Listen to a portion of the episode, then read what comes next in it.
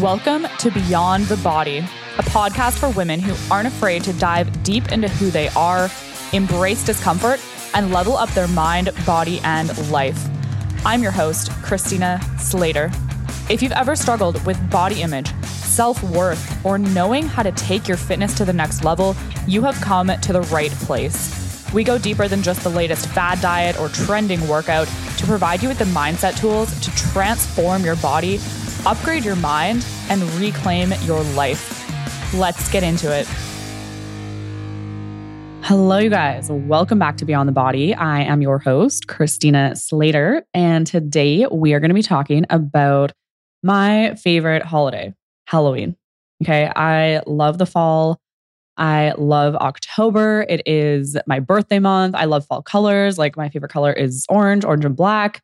I love when the trees change color. And don't get me wrong, I also love summer. Definitely a big summer girl, but fall still kind of has my heart. I love the fall fashion, even though in Fort Mac, where I live, fall isn't so much of a thing. We kind of get a couple weeks of fall and then it's bam, now it's winter. and I think I think maybe that's why Halloween isn't as big of a thing in Fort Mac as it is in other places in the world. Like when I used to live in Vancouver, Halloween is huge there. Everything goes Halloween theme and there's haunted houses everywhere. I love haunted houses. I love to be scared. It's one of one of my favorite feelings, which I know is crazy. Let me know if you guys are tuning in too. Who are my fellow Scorpios? I was chatting with a client and she said that everyone important in her life is a Scorpio. And I feel like there's kind of something to that, maybe. I'm not huge into astrology, but I've heard people say that like they're surrounded by Scorpios or they, they like repel Scorpios. So if you are into astrology and maybe you know anything about that, let me know because I feel like that's intriguing to me. But what we're going to be talking about today is really how to navigate the temptations that are present with Halloween. Okay. And specifically sugar.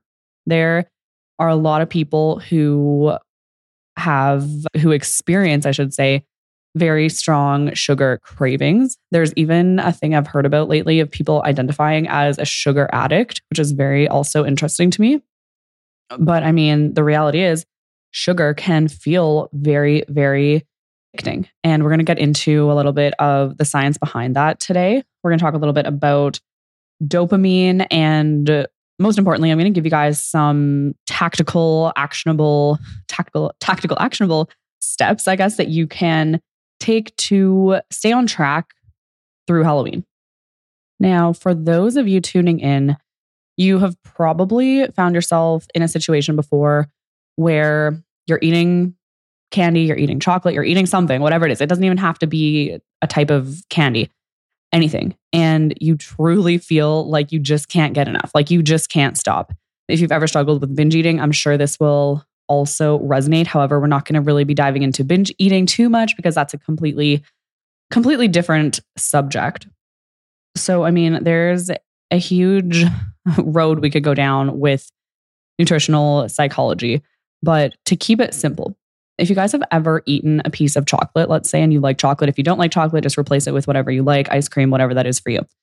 You eat the piece of chocolate and you're enjoying it because it, it tastes good to you. You will feel the need to eat the chocolate start to decline as you're enjoying eating that piece of chocolate. However, as soon as that chocolate is gone, you're going to find your brain and your body orienting towards wanting more of it. Does that make sense, you guys? Have you ever found yourself experiencing that?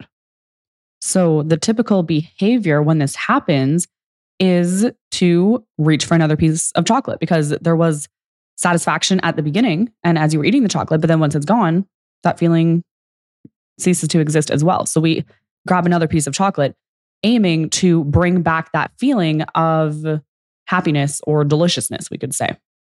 And what that is, is your dopamine go down. Now, the irony here, and it's funny because as I'm going to explain, when it comes to sugar specifically, our biology really does work against us. However, that's not to say that we can't overcome absolutely anything because we truly can with the right mindset and the right strategy.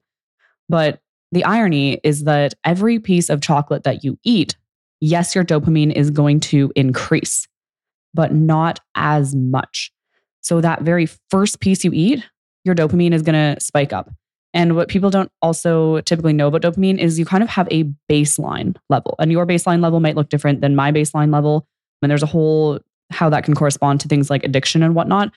But essentially, every time you eat that chocolate, your dopamine is going to spike, but it's never going to spike as much as it did the first time. So we're going to be continuing to eat that chocolate, trying to get that dopamine spike, but it's just not going to happen.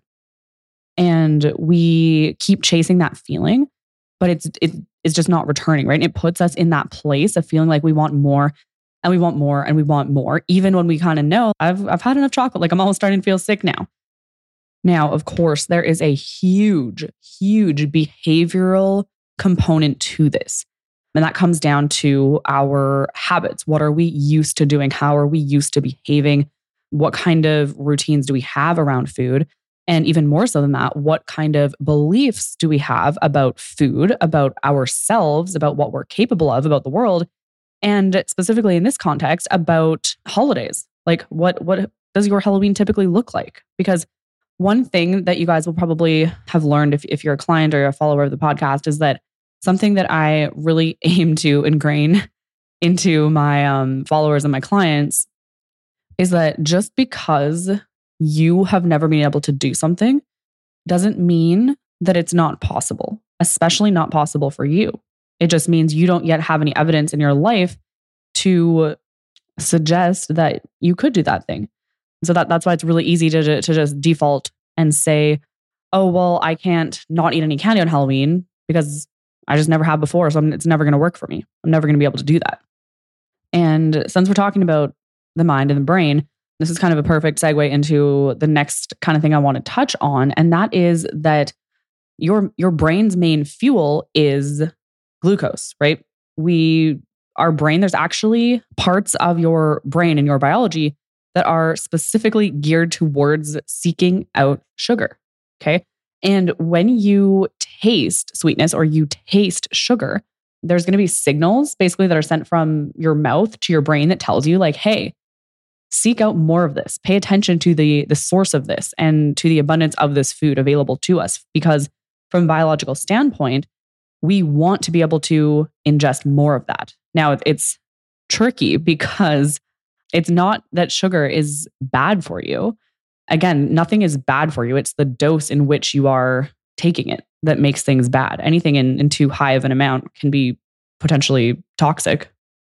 But when you think about it, marketing companies and food companies, they know this. They know the science and the biology behind how humans work.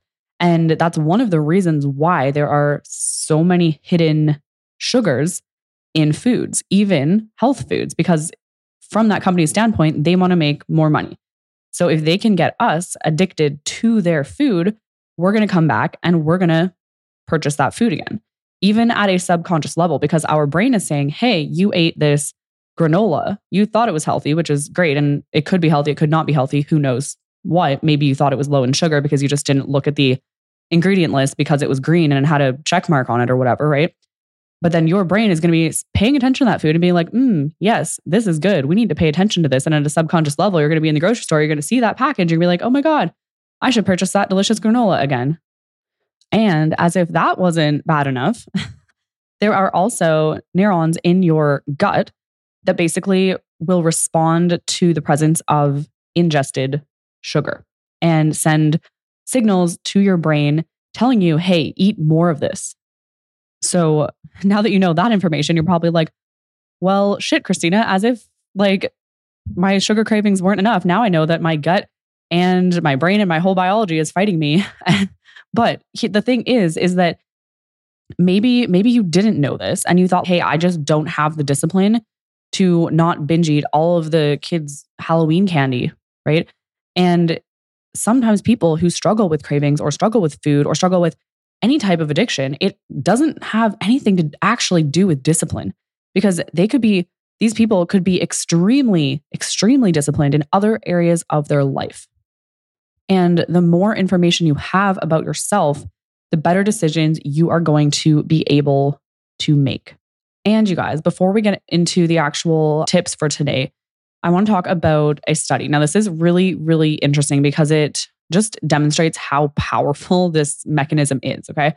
And the, the, the study was done on both animals and on humans. And essentially what they do is they they knocked out the sweet receptors. So neither subjects could taste the actual presence of sweetness. Okay.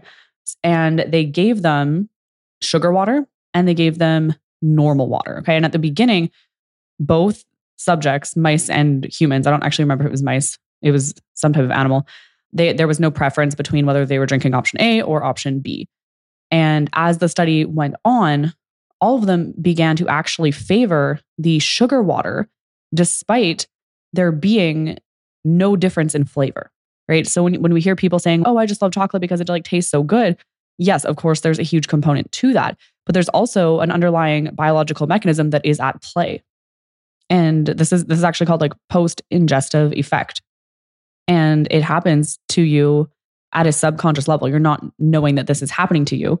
But like basically when your body ingests something that increases your blood glucose, your your body responds in a way that is going to make you want to continue to ingest uh, drink or food. Okay. So that is really, really fascinating and interesting to me. And so now, with that knowledge, let's talk about the kind of behavioral, tactical side of things that we can actually control. Okay. So, something I always get my clients to do when it comes to any type of instance where they have previously encountered obstacles, right? So, whether that is a vacation, whether that's a holiday, some type of family event, a social event, whatever the case, before that event comes, okay, we want to think about what would a successful Halloween be like for you? Because I can give you all the tips in the world, but what I think is success and what you think of as success might be two different things. Right. So when you think about a Halloween that does not throw you off track from your fitness goals, what would that look like? Okay. Because to me, I'm at a point in my fitness journey where I know that there's zero chance of me eating candy on Halloween because I like it's just not who I am. It's not my identity. I don't care about candy. I don't like candy anymore. I have no interest in it. Like I, I'm not even gonna have a, a crumb of a anything because I just I'm not. But for most people, that's not their situation nor their desire. So you want to go within and think about, okay, what would it what would a successful Halloween look like for me? Would it be me taking my kids trick or treating and having five mini chocolate bars? Or would it be maybe I'm going to have 10, 10 chocolate bars, but the next day I'm immediately going to get back on track with my journey. And I'm not going to I'm not going to allow myself to feel the guilt that I would normally feel after eating 10 chocolate bars. Okay. Maybe you actually just want to give yourself permission to go against the norm, which is, I always like to go against the norm or at least question the norm and say, hey, just because I've always eaten Halloween candy in the past doesn't actually mean I need to do it today. And that doesn't mean that you shouldn't eat candy or that you can't eat candy or that you're never going to eat candy again. It just means that simply because it's Halloween doesn't mean that you have to eat candy. And in fact, you could challenge yourself to not eat any candy on Halloween and maybe indulge and have five chocolate bars the day after Halloween regardless, it's not my place to tell you what a successful Halloween would look like, but it is your responsibility to set that intention going into it. Because as humans, again, we're emotional beings. If we don't have a plan or like measurable things, we're just going to say, oh, yeah, I'm going to be mindful. But then Halloween comes, it's, oh, yeah, I'm mindful of stuffing my face with Mars bars. I'm mindful. Mm-hmm, Mars bars are real mindful. So you need to set that plan when you are still tapped into your higher brain, when you can still like access that rational part of your brain that's going to allow you to be like, okay, well, these are my goals right now. This is how I'm wanting to live my life. Now, what kind of actions would support that? Right. Because when you get in the moment, maybe you're going to a Halloween party and you had some drinks and your goal was like, I'm just going to be mindful. Well, now you're mindful and you're tipsy and you're mindful about margaritas. I, I'm all about the M's. You guys get my point. Make the plan before and don't set a plan that you think me or your coach wants you to set. Set a plan that would be meaningful for you and that would allow you to feel accomplished. It doesn't have to be a super strict plan. It could be if you want it to be. But if you want it to be, and if you are setting a super strict plan, make sure that there's a reason for that and it actually aligns with who you are and who you want to be and what your purpose and your goals actually are right now. Because if you basically have been saying fuck everything and now suddenly you're like, oh, I'm going to be super strict, I'm not going to have any candy on Halloween or any drinks or anything, that's probably a very unhealthy intention and boundary to set because it's extreme. And you guys might say, well, Christina, you set that boundary for yourself and that's your standard. But I haven't eaten Halloween candy in probably, I don't know, like at least eight years, at least, at least, at least, like probably more than that. But I can't say for sure because I can't remember. So, first step is set an intention before Halloween as to what a successful Halloween would look like and feel like for you. Next, we're going to plan ahead. Okay. So, we want to be smart about our choices. We don't have to be restrictive. It, another unfortunate situation is when we kind of just do things or eat things simply because they're there or because we have before. So it's not uncommon to be like, oh, well, I'll just eat this candy and that candy and this candy and that candy. And then it's, oh, well, these are actually my favorites. So I got to have one of those. Well, were the like whatever candies you don't like, were like, were they really worth eating? Right. So so pick treats and indulgences that you actually get, like you actually get value from and that bring happiness to your life and that don't just bring guilt to you for having indulged in them meaninglessly. And it is just that that concept of I guess quality over quantity. I recently heard and I was talking to a couple clients about this as well. I heard this on a podcast actually about the concept of kind of categorizing your foods. You'll have like category one, two, and three. Category one is going to be like your whole foods, the foods that are high in micronutrients, that are very clean and just just really great for you foods. Then you have the other foods that are more like your convenience foods. They're not bad for you by any means, but they're foods that like you like them, but you don't really like them any more than you do your your really clean nutritious foods. And you also don't love them as much as you do if chocolate chip ice cream or whatever is your thing, right? Or if burgers or nachos or like maybe you like Kit Kats, maybe you like crispy crunches, whatever whatever that thing is for you that you're like, "Oh yeah, like I get so much enjoyment from whatever that treat may be." Okay? So that category 3 where it's those treats that truly you're like, "Yes, like this is meaningful for me and this actually fulfills me." those are the treats that you want to incorporate into your life because you can feel good about eating them. And you want to not just feel good about eating them and plan which treats you want to enjoy, but be present when you are eating them. Something that I work on with some of my clients who struggle with binge eating, because that's a big thing for me. That's something I struggled with. That's something that I really, really hone in on helping my clients with. And something sometimes that we talk about is you can eat whatever you want how much ever you want, but you have to be completely present when you are eating that food. So it's not watching TV and eating that food. It's not scrolling TikTok and eating that food. It's not being on your computer and eating that food. It's you are sitting with that food and being completely present while enjoying it. And another tactic that I usually tell them to do is double their chews. Again, most people like don't chew very much. And not only is that like there's there's lots of that's another thing I talk to my clients about all the time is like chewing because not only is chewing a lot more going to help your your digestion and your gut health, it's also going to help you stay fuller for longer because it's going to take you longer to eat the food and it's going to feel like you're eating more food. Okay. So don't just be present, but like chew your food. chew your food really well. Double your chews at least. And another tip is this is just a general tip because I don't think we usually eat like candy with a fork. I guess if you're applying this to ice cream, you could eat that with a spoon, but don't load your utensil before you've completely chewed and swallowed the food that you're already eating. Again, that's just going to amplify what we just talked about.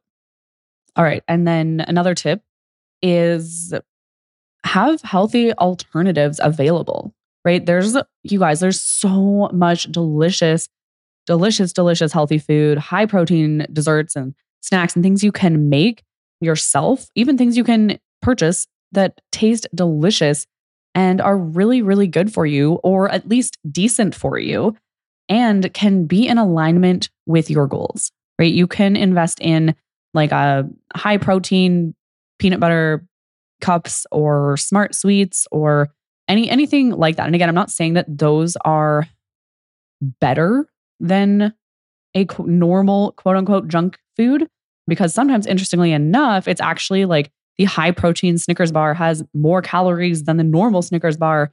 It just, again, it comes down to kind of being integral with your actions and making sure what you are doing is in alignment with you. Because sometimes simply having a fucking cupcake is actually demonstrating more resilience and more discipline than having to be like, no cupcakes for me. Peace out. I'm out. I'm gone. Can't even be around the cupcakes. No way I'm having a cupcake right? Because then it's like you can't even face a cupcake. There's a fine line and everyone is going to be different. And sometimes being like, no, I'm not eating that cupcake is what's going to allow you to feel accomplished. And sometimes eating the cupcake and being like, hey, I had a cupcake and I feel satisfied and I'm not going to stuff my face with eight more cupcakes is a massive, massive win. So again, it, it all comes down to where you are in your fitness journey. But I still think that having healthy or healthier alternatives, meaning things that are lower calorie, things that are typically not super high in added sugars or added fats or empty calories, basically things that don't satisfy you but yield a, a large energy, a large amount of calories essentially. It's it's just a, a great tool to have around. It's just a great strategy. Again, another one this applies to pretty much any holiday or any social event is don't starve yourself during the day so that you can binge out or indulge in the evening. That goes for candy, alcohol, even just food and treat meals in general. You want to be fueling yourself during the day. Yes. And there's, I have a different podcast episode on this. Of course, you can eat a little bit lighter if you know you're having a treat meal, or you know you're having a drink, couple drinks, or you know you're going to have some cake that night. But it's actually not only is it not ideal, but it's disadvantageous to do that because if you starve yourself, you're going to have these crazy hormonal spikes that are actually going to usually be in favor of you actually gaining weight as opposed to what you're trying to do, which is like even things out, right? So, under eating so that you can overeat or overdrink is not, it's not a productive way to live. The next tip, again, this is my favorite tip right now, you guys. My favorite tip, my favorite thing to do that is sleep. Get enough sleep the week before and the night before undersleeping is like a killer, man. It is your willpower is going to be significantly declined. Your hunger is going to be significantly elevated if you have not gotten a thorough quality night's sleep. And I should do an episode on sleep tips because coming from the girl who used to literally never sleep, hate sleep, sacrifice sleep, sleep one to two hours a night, three hours sometimes at a, on a good night. I have realized in the last couple years that Sleep is literally your best friend. It is the magic unlock key to pretty much everything you've ever wanted in your life. So I'm not saying that like only sleep and you're going to be successful, but if you're a pretty successful person and you got some good, you got some good fundamentals down in anything, if you can amplify your sleep, you are just going to skyrocket. I guarantee you. Like I, I would bet my money and life on it. I don't know if I'd say life, but like I would bet a lot. so, so this next tip is kind of like a little hack. Not only is it a physiological hack that's going to help you when it comes to your, your level of, of blood glucose, really?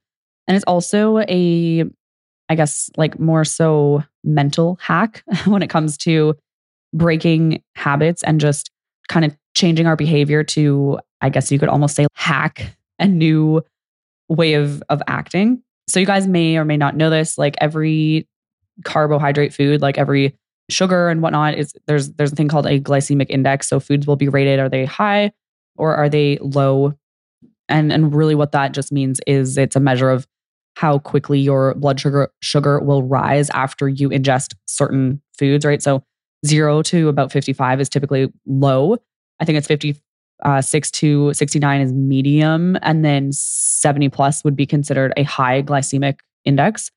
However, the, the, the issue with that, and, and, most health professionals will will know this, but if you if you don't know this and um, this is all new to you, the problem with that is that the glycemic index is measured by ingesting that food in isolation, right? So most of the time, we don't eat foods in isolation. If you're thinking about a potato, right? A potato is a carb typically we don't just eat a potato, you know. but if you think about candy, candy again is a carb, is sugar. We we typically do eat candy in isolation. We typically don't eat candy with a salad or like candy and a ribeye or chocolate and vegetables, you know what I mean? But why not? Why can't you? Right? I'm all about questioning the norm. I'm all about that shit. So why is it weird to eat chicken and a Kit Kat? I think that should be a thing. I think we should make that a thing. I don't know. I didn't plan this. I swear I did not plan this, but like I think if you're listening to this episode and you're going to eat a Kit Kat this Halloween, you should take a picture of the Kit Kat and you should eat it with a chicken, piece of chicken, whatever kind of chicken you like. I'm not a big chicken fan, but like I would do it for this. And take a picture of your chicken breast and take a picture of your Kit Kat and like hashtag chicken and Kit Kat and break the norm of doing whatever the fuck everyone else does because I I love that stuff. So let's have chicken and Kit Kats for Halloween. That's basically my message for this podcast today. but but my whole point is that if you consume fiber or fat or even even protein, it will reduce the glycemic index, meaning basically it will reduce the the level of blood glucose or the rate in which it it gets to that level. Okay. Now, I should I should include this just because sometimes you are actually going to want that spike in blood glucose. So, like, for example, post workout is typically a time where you're going to want to have a fast ingesting carbohydrate. Now, this isn't really the topic of this podcast, but one thing I found about the internet is people like to take things out of context all the freaking time, you guys.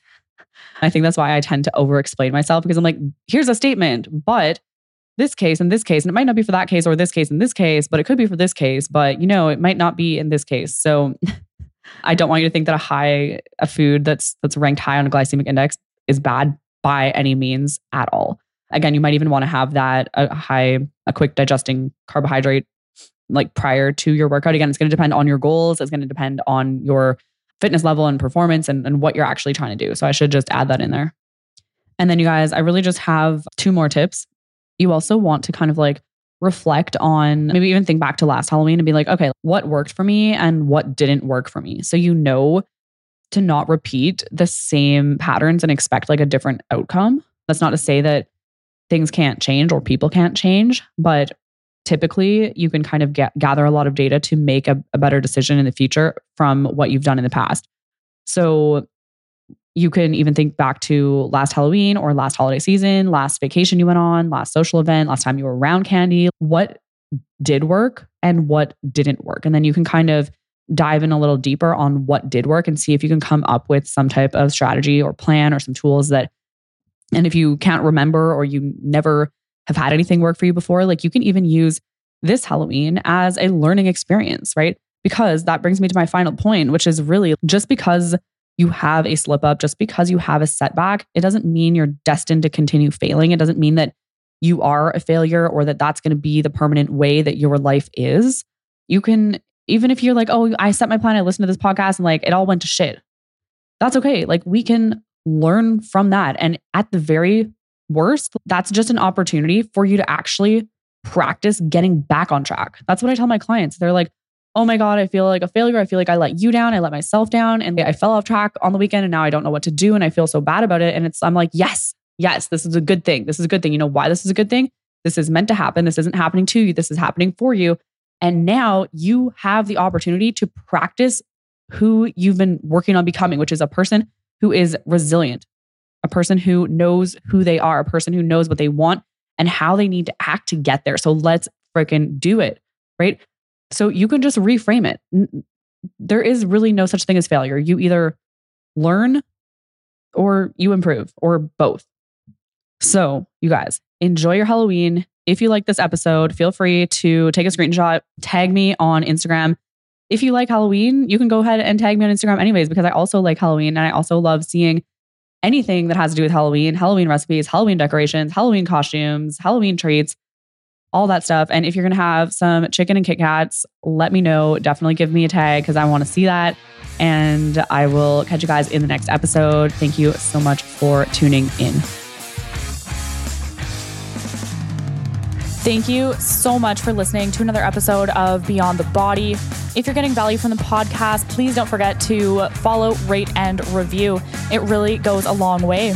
And if you're ready to take your mind and body to the next level and you want to work closely with me and my team, head over to my Instagram page at Knifina and tap the link in my bio to fill in a coaching application to see if Cut and Conquer can help you transform your life.